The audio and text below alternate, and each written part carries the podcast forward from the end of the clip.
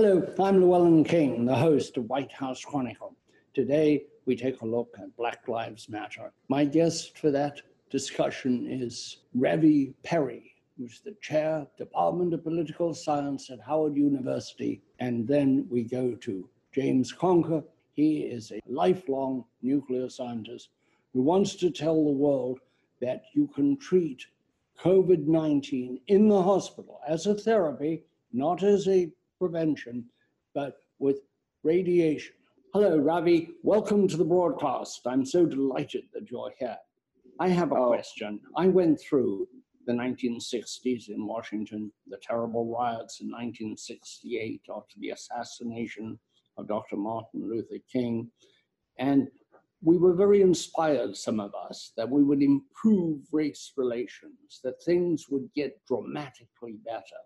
Some things got better, but some things were forgotten by the seventies. And as the seventies rolled on, uh, things just went not back to the status quo ante, but close to it. We had some very dramatic cosmetic changes.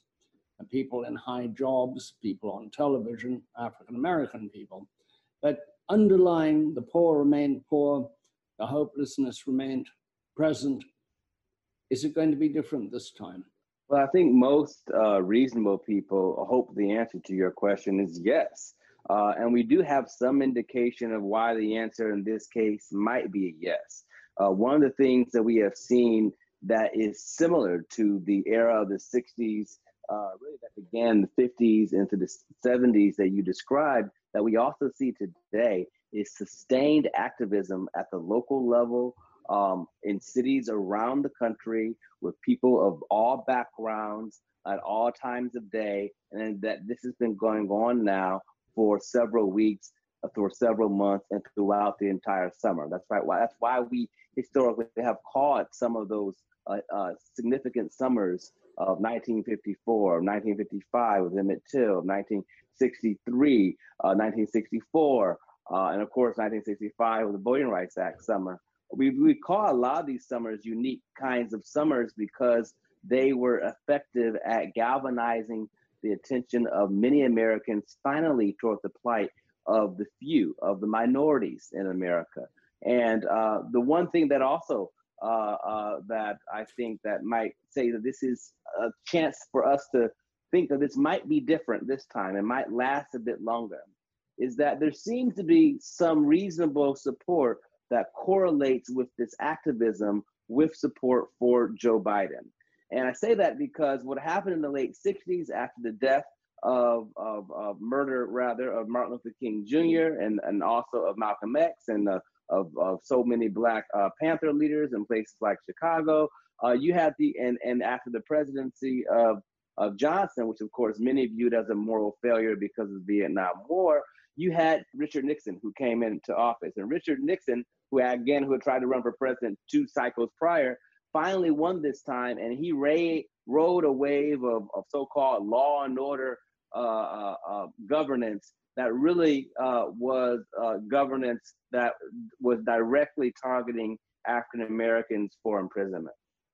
Well, um, th- that's all true, but how is it going to be different this time? We have a new situation which is very troublesome, and that is that COVID nineteen virus is affecting African Americans and Hispanics disproportionately, not only in catching the virus and getting ill and dying, but also losing jobs, jobs that may never come back.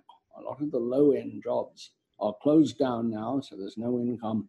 And then after that, they may not come back. There's no guarantee that we'll go back to being as we were before. In fact, I'm almost certain that we will not go back to being the way it was. Sadly, I, I think you're right. And the reason is because the virus uh, was not effectively contained here in this country, the richest country in the world that allegedly has the world's best medical facilities uh, and the world's best doctors.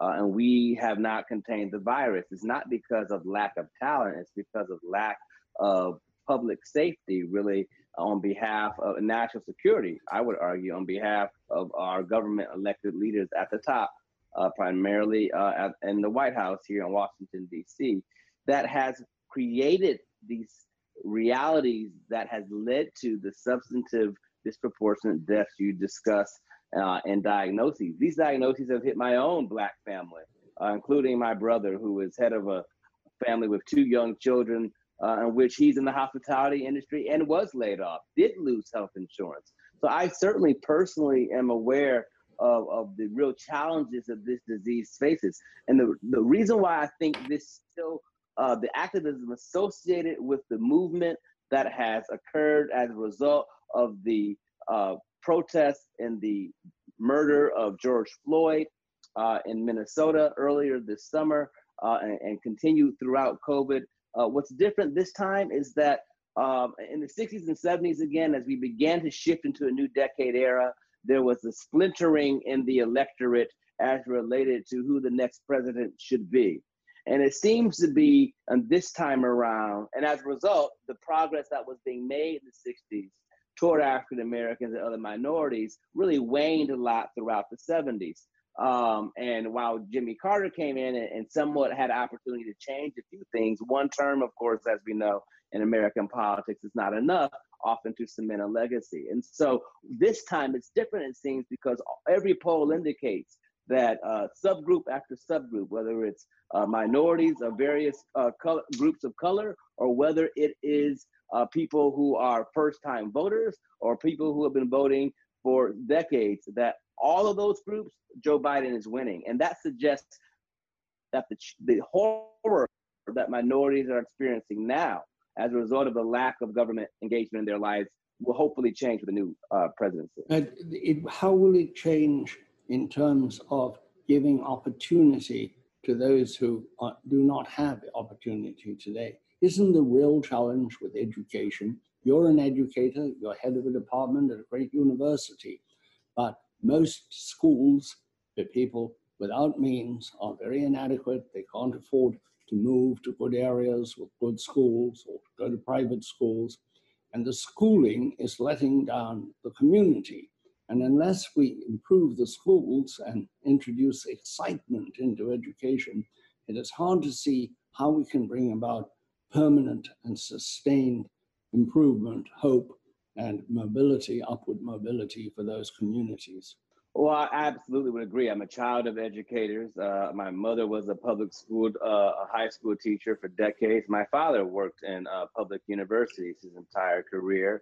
Um, I, I um, as an educator myself, certainly b believe that any substantive change is going to have to begin with education, uh, but it's going to have to end at the ballot box. But you're right, it begins with education. The problem is uh, education is a long game. Right? It's not something that you're going to grasp uh, immediately, particularly if government has failed you, as you indicated. You know, we live in a country where, you know, you get as good an education and you get as good as healthcare based on your zip code, based on your income, based on uh, the background of your family, of which you really often, as a child in particular, have no role in if you were talking about, you know, childhood education.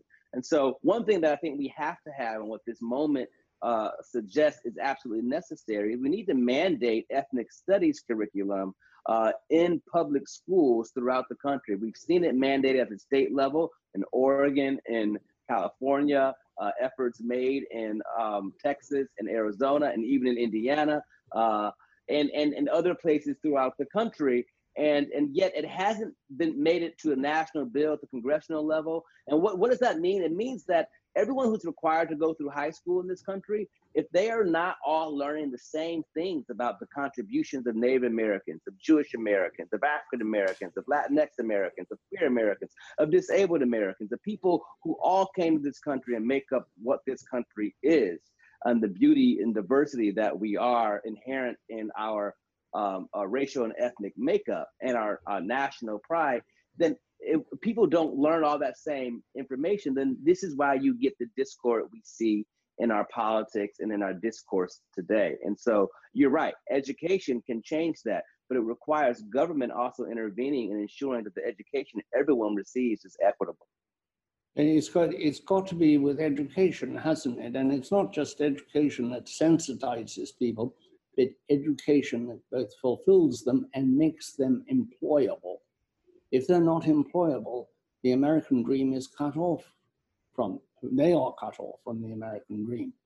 They've got to be employable. They've got to have skills that are wanting, that are demanded in a very changing world where skill is primary. And uh, you really can't condemn people to working in fast food restaurants if you want to see uh, social progress, can you?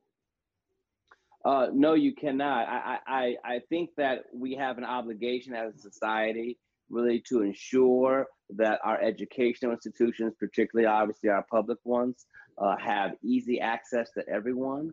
Uh, and by easy, we mean affordable and accessible uh, uh, to all. Um, and this is why you have some differences in various political wins uh, of, of this particular election season, where there are uh, some who are arguing for, you know, free college, others for reduced college. But there is a commitment that's being discussed now for really the first time in national politics of and we're guaranteeing Americans a free college education. And that, I think, is a step in the right direction, because it suggests that we know from the top down, in terms of our leadership in this country, that it is education that has always moved this country forward. But I will say that education does have to connect, as you indicated, to an economic kind of output, perhaps, in terms of a career. But you can get that same education, uh, whether it be in vocational trades, whether it be in the liberal arts, whether it be in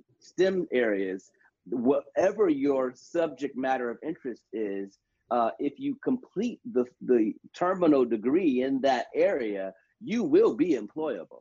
And I think it's important that we understand that, and that, you know, we don't somehow uh, suggest that education is, is, is only useful uh, when people can get uh, the kinds of jobs that are, say, more vo-tech uh, oriented.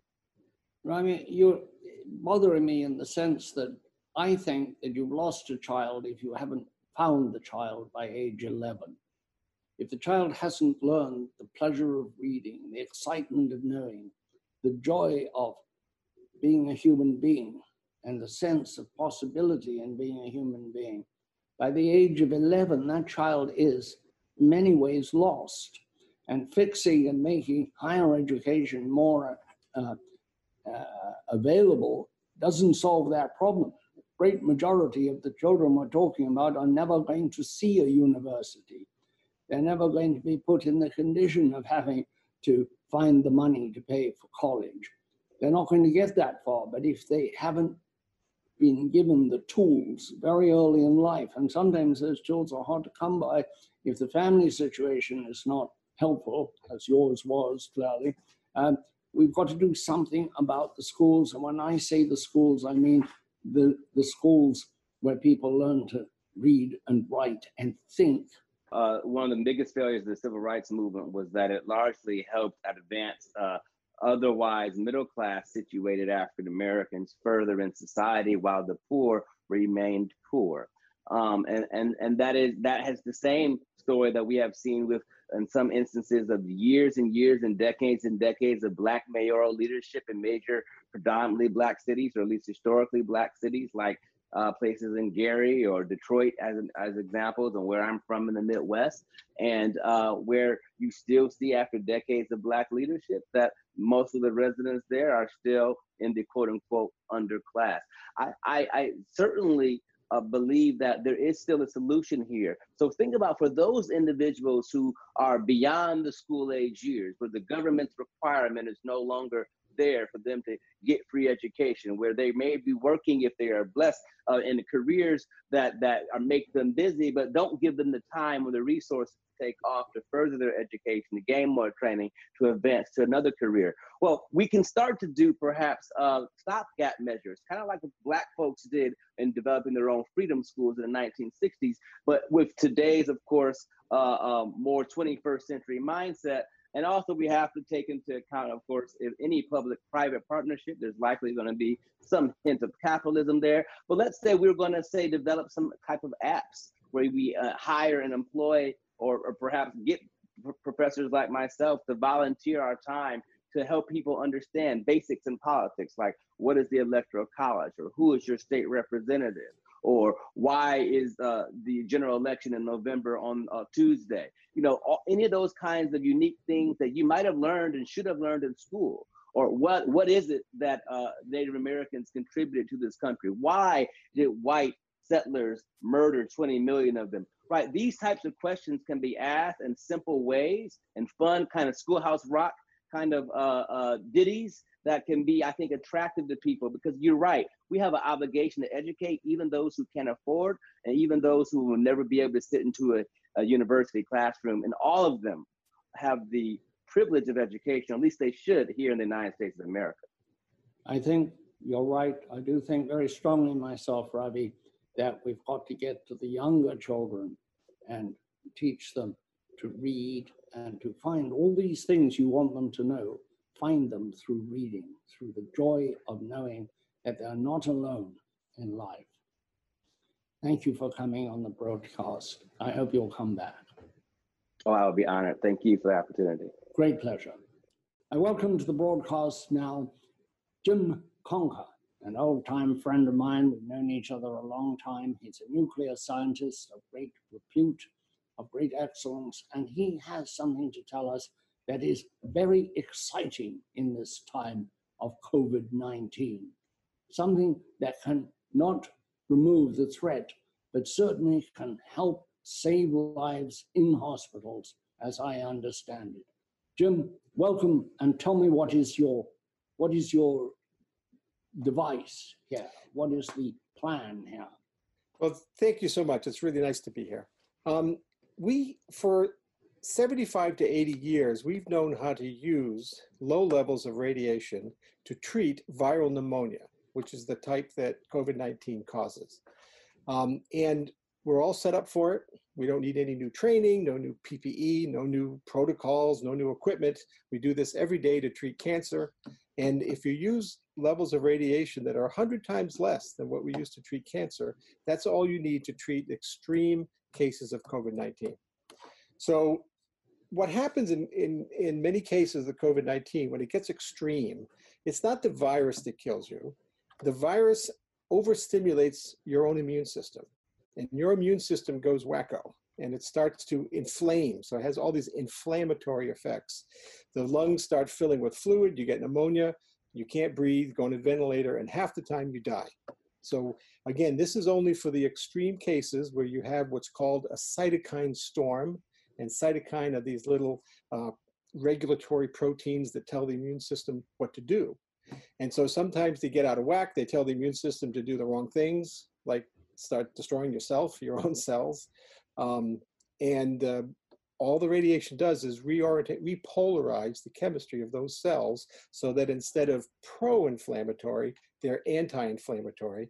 And within twenty-four hours, um, you're off of oxygen, you don't need a ventilator. Um, it's really quite, quite amazing. The success now, rate in the past has been eighty percent. Uh, of, of cure. Right. Uh, of uh, ready to leave the hospital. Right. Um, now let's let's walk through this. Um, you're sick, you're not feeling well, you go to the hospital. All hospitals have radiation departments. Almost yes. every hospital yes. in the country. I doubt there are any that don't. Um, and uh, these radiation departments mostly treat cancer. They don't do anything else very much. Why is it that we haven't seen more development of the uses of radiation in medicine? Well, that, that stems from the fear of radiation that came after World War Two. So, of course, you know, we dropped the bombs on Japan. Uh, nuclear weapons became a very big and scary thing.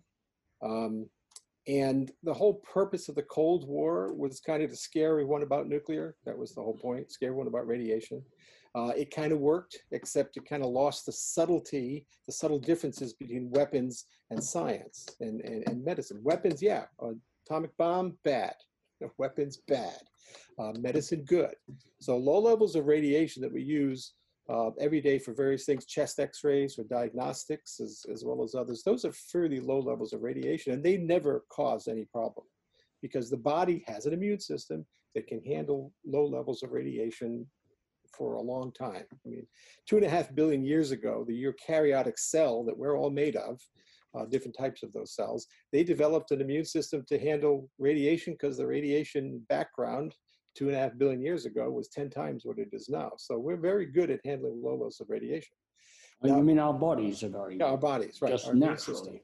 Just yeah. naturally. Because there's radiation everywhere. There's radiation, there's uranium in that wall behind you, there's radiation, you know, everywhere. There's potato chips are the most uh, radioactive food. People don't know that. Uh, it's not, I mean, the fat and the salt will kill you, not, not the radiation, but, but there's radiation everywhere. So it really depends on the levels. And the level of radiation, in order to hurt you, has to be quite high. And low levels won't hurt you. Now, in cancer treatments, we use it to kill cells. But this treatment isn't to kill the virus, the COVID nineteen, I mean the, the coronavirus. It's to uh, reorient the immune system back away from overreacting. Now, there are, we have various diseases that, that, that are in, you know, where your Im- immune system attacks yourself, like rheumatoid arthritis, things like that. I mean, sometimes the immune system gets out of hand uh, and it starts doing more damage than good. So in these COVID nineteen cases that are called a cytokine storm, where you get, have to get on a ventilator, that's exactly what's going on. And radi- low levels of radiation are very good for reorienting the immune system and stopping that. So it gives you, the patient, time to for its own for your own innate immune system to take over and battle the, the virus and kill it. And most of the time it will do that, um, especially if it's given the chance, uh, backed away from pneumonia uh, and, and having to be on a ventilator. So let's uh, let's take a hypothetical case study, if such a thing is possible. A patient, sick, arrives at the hospital, is diagnosed with COVID nineteen, uh, and it's not a good prognosis. Uh, at the moment, I understand the first thing they do is turn them on their stomach, and then if it's severe, they may put them on a ventilator and uh, give them various uh, antiviral drugs with more or less effectiveness, none of which is totally effective at all. You want to add a new dimension there. You want them to be taken into radiology. At what point? Uh, as soon as you have trouble breathing, okay, before you go on the ventilator, before uh, irreparable damage has been done to the lungs, okay? So, so when you start having shortness of breath, you start having the beginning of pneumonia, fifteen minutes in radiology with a half a gray dose, and you're good. And so you, you come back, you, you monitor the patient. Um, most likely they won't have to go on oxygen again, and they won't have to go on a ventilator. And you just, you know, monitor them for a little while and then dis- discharge them. Is there so, any collateral damage? Almost none. I mean, the, the thing about low levels of radiation, even these levels, like a half a gray, is that, and it's directed to the lungs. You're not blasting the whole body. You're just, you know, targeting it specifically, like we know very well how to do. Um, yeah, the, the the risks are not measurable. They're vanishingly small. And uh, what hospitals are leading with this? Where is their research? Uh, and, um, where is their application? Right. And Emory University, uh, Emory U- University Hospital, Loyola U- University Hospital. That's um, Emory in, in Atlanta. Right. And Loyola in, in in Illinois. In Illinois, right. And they already and, have uh, programs. Massachusetts uh, General Hospital too. Uh, Massachusetts General as well. And uh, how, what is being done to tell the, the medical community, all these thousands of hospitals that are dealing every day overwhelmed with long stay COVID nineteen right. patients? Well, this is the problem. The, the irrational fear of radiation that came about as a result of the Cold War has really stopped any discussion of using radiation for anything except cancer treatment. So this uh, this is why it's very frustrating, and why uh, many of us around the country, researchers, nuclear scientists, radiation oncologists, are struggling to get this this out. Now, there's been some papers published just in the last month or two on this, but you know, scientific papers, hard to read, hard hard hard to get out there to to the decision makers and the hospital administrators and things like that. So um, yeah, it, it's this is.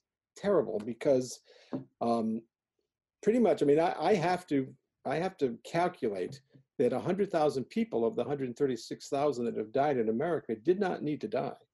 And if we don't implement this soon, another one hundred thousand are going to die that don't need to die. Now, there are other long-term uh, effects from, from from this coronavirus that are on the, the circulatory system, other issues that have nothing to do with the cytokine storm, because this just treats pneumonia and the cytokine storm. Okay, so this is, but again, most people are dying from that now. So if you treat the inflammation early, a lot of this collateral damage yes. will not occur. Right, right. Now, again, in the future, there's going to be other things. I, I it's just horrible, just like the Spanish flu uh, in, in uh, nineteen eighteen and nineteen.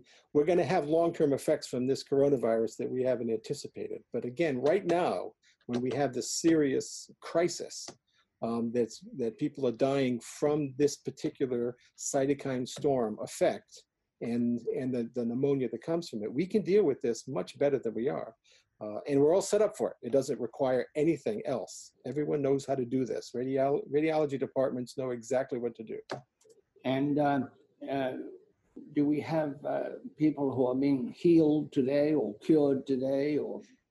Yeah, they, to they're, they're human trials. Everyone wants to do human trials, right? When you do something new, although this isn't new, but okay. Um, and so, so human trials are ongoing. There's been some small ones with five or ten people, and those have done very, very well. Um, you know, eighty percent of the people have, have been cured, have been discharged from the hospital. It's it's been pretty good. But this is not a drug. This is not a new drug that we're trying to figure out what side effects there are. Um, so we do human trials over a year or so. This is, we've been doing this for seventy years. There's nothing unknown about this. Um, and yeah, we, you know, COVID nineteen is new, but this treatment is not. And will this be the beginning of a new interest in nuclear medicine, in bringing uh, physics to the hospital and to the bedside? Yeah, it, it should. And again, we've been doing this with cancer for, for a long, long time.